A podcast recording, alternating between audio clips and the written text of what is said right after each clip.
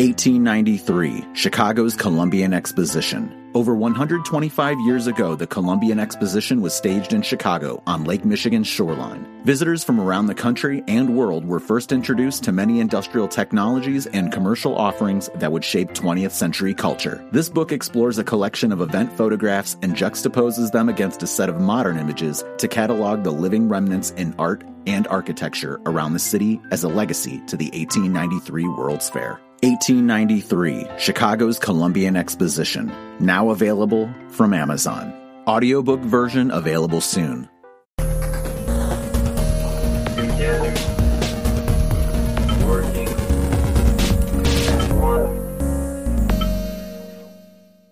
My name is Michael Loubier. Um, I started working in rapid prototyping last year, actually kind of on accident. Uh, growing up, I always fiddled with this kind of stuff, and you know, it's kind of crazy to see that some of this stuff has kind of just expanded so much in the last few years. So the first question people have, of course, is what is rapid prototyping? Um, rapid prototyping, if you Google it, it's a lot of people, they've got CAD software and they generate a model and they either 3D print it or they CNC it out. And that's, that's what rapid prototyping has been for a long time. But now with the technology as modular and as simple as it's become to get full microcontroller, microprocessor packages into a simple, affordable device, you're now seeing the ability for us to generate and create electronics rapid prototyping, uh, which is kind of what I'm doing. So the idea is very simple. You take a concept, you make it real, and you keep it simple. So you take the idea for a design. So for example, I have a product up here. It was a level one prototype I worked with the gentleman on. It's just a simple counting device for exercise routines. It's very simple. You go on, you click on it, you want five sets of 10, and you want them to be two seconds long and you click go and it counts for you. It has a buzzer, lets you know there's audio feedback and visual feedback. The idea being uh, at the time was to get it into like physical therapist's office. That idea pivoted and changed quite a bit since then. But the fact of the matter is that I was able to take that idea, create an electronic prototype of it, and it took about two weeks, which is something you know, 10, 15 years ago, if you want to create an electric prototype, you go through a team of investor or a team of uh, research and development department, something like that. It's not something you just go to the hardware store. I want a microcontroller, and you slap it together the cool thing is you've got things on the market like Arduino, Raspberry Pi, and there's a new one actually coming out that Michael showed me. It's going to be, they project is about $9 a unit, which is really cool. $9 a unit is way down even from Arduino, which is about 40 or 50 depending on which unit you buy. So at $9 a unit, you could create, um, hardware cost wise anyways, you could create a prototype for 30, 40, 50 dollars maybe.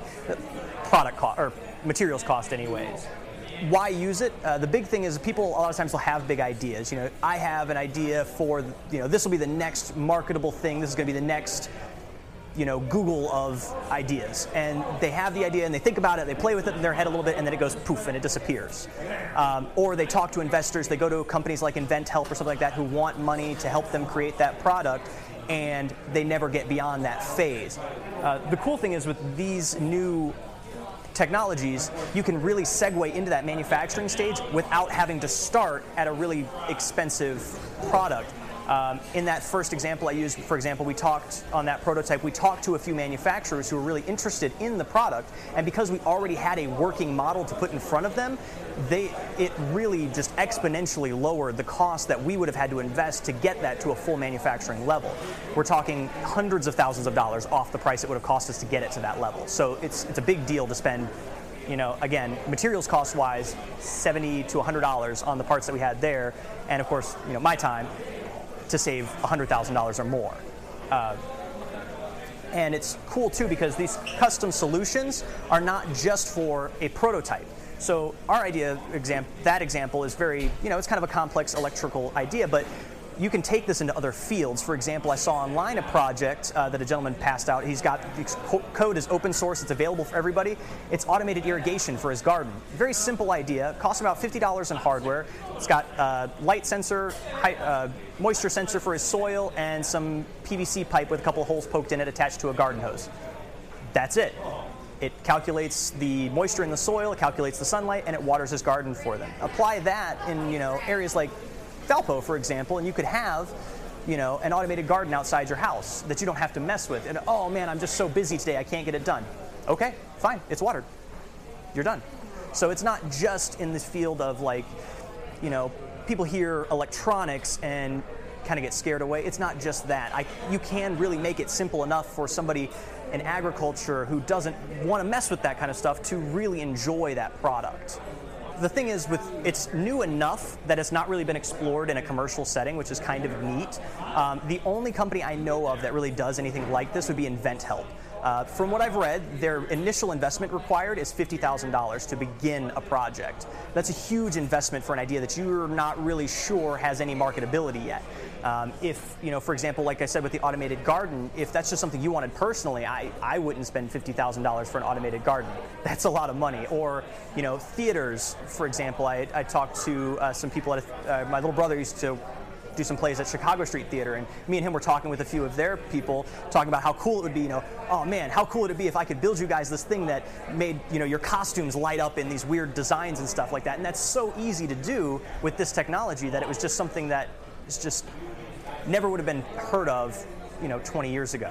And again, as quick as it was, that first generation prototype, which I'll pass around, I'll show you guys how it works. It's really easy. It took me about two weeks to make very quick, very simple.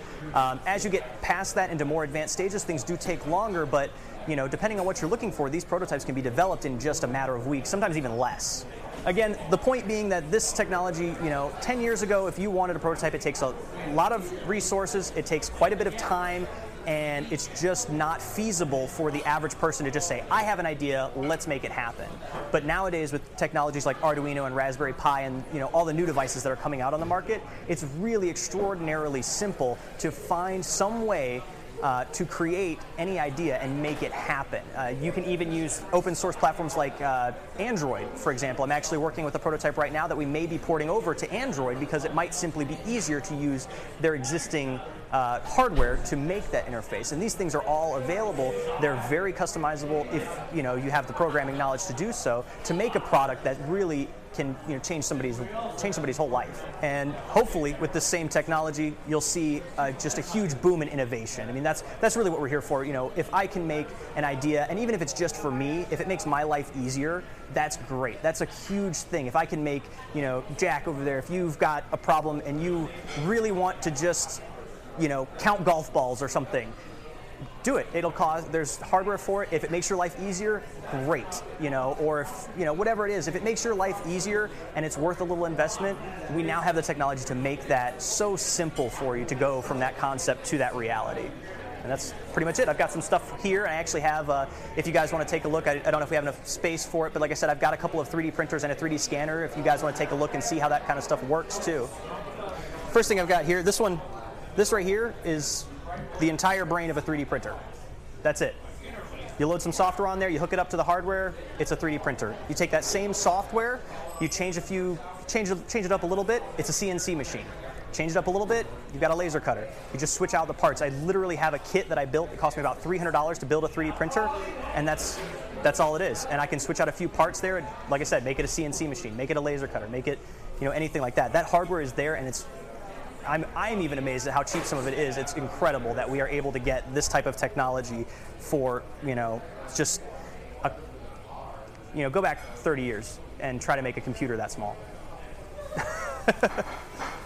that's, that's literally all it is to be the brain of, a, of that. This right here is actually the work in progress of one of the prototypes I'm working on right now. The same one I'll show you. This is the latest version of it. Much larger screen. It's actually gone to a desktop is actually kind of what we're going for. This unit will actually be able to record audio, playback audio, such as for uh, counting the uh, counting the exercises for you. It'll record greetings, birthday messages, uh, congratulations messages, so that when you know, for example, the idea being is we can give this to your your grandmother.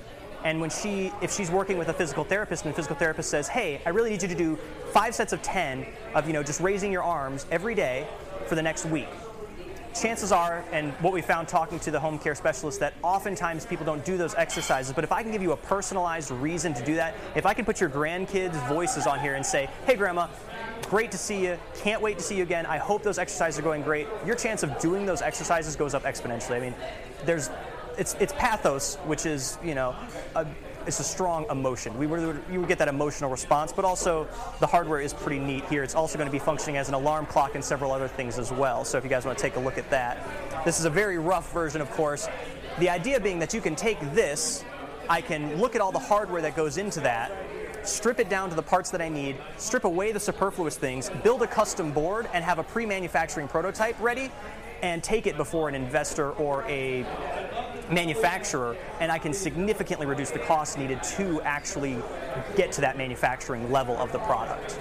And even, you know, with this, all of this hardware being modular like that, I could, for example, if you needed, if you wanted to do market research, if you wanted to see how people actually respond to these things, which is what we did with the original version, I built five of them. We put them out in the field. We let people try them out. They really liked them. Uh, what it came down to is that uh, insurance agencies are very slow about adopting new technology, and so while that idea is still there, it may be a very long time before anybody comes around to say, oh, we should put these in there. So even though the people on the floor, on the ground level, are excited about it, it's hard to get it to them if the bigger, you know, insurance companies and things like that aren't on board. And we, what we found is that even with really great ideas, the insurance agencies sometimes take a very long time to adapt. So we've just kind of been moving the product forward into different phases. And that's what we have here. And like I said, I built five versions of that one. We gave it to people, let them try it out. They loved it. Great. We got some market research on it. We found out what they loved, what they hated, and what features they were requesting. And you know, one thing they requested was audio. I was able to add that. It took me about three days, or actually, it took me about two days to get audio actually functioning on the device to beep, count, and do all that. That would help these people with their exercises. Um, I've also got a couple things here. These are kind of silly things that we had 3D printed out while testing some 3D printers. Uh, the first one is my little brother's creation. He found it online. It is 10 Batman in a hot tub. so just kind of silly. Um, the other is a little bit nerdy. It's a 20-sided die. It was just a, uh, like I said, testing the 3D printers. Uh, I was, I actually go through. I help a school in South Bend uh, repair their 3D printers as they are having some issues. Uh, right now, I've got two more printers and a 3D scanner that I'm repairing for them right now.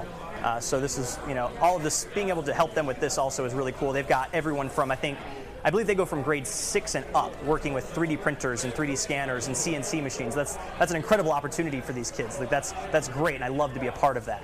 This one here is just an example of this was my little brother's idea actually. My little brother wanted to get my mom something for Christmas, but he wasn't sure what to get her, so we actually sewed in an LED strip here and the battery actually came detached, but you can see this piece here is a full microcontroller. That little piece there can control a full array of functions and systems, mathematical calculations. It can keep track of programming. So, for example, what this unit does when it functions, and like I said, the batteries have fallen off, but when it functions, there's actually a button that you can press to switch colors. And even if you hold that button, you can actually switch it to actually flash different colors too. So, something very simple. My little brother paid for the materials. The material cost on that, I think, was $60, including the scarf. And again, it's very simple, but just take a look. That's a full microcontroller. Like, that is incredible to me that we have more processing power than a computer did 10 years ago right there. Together, working one.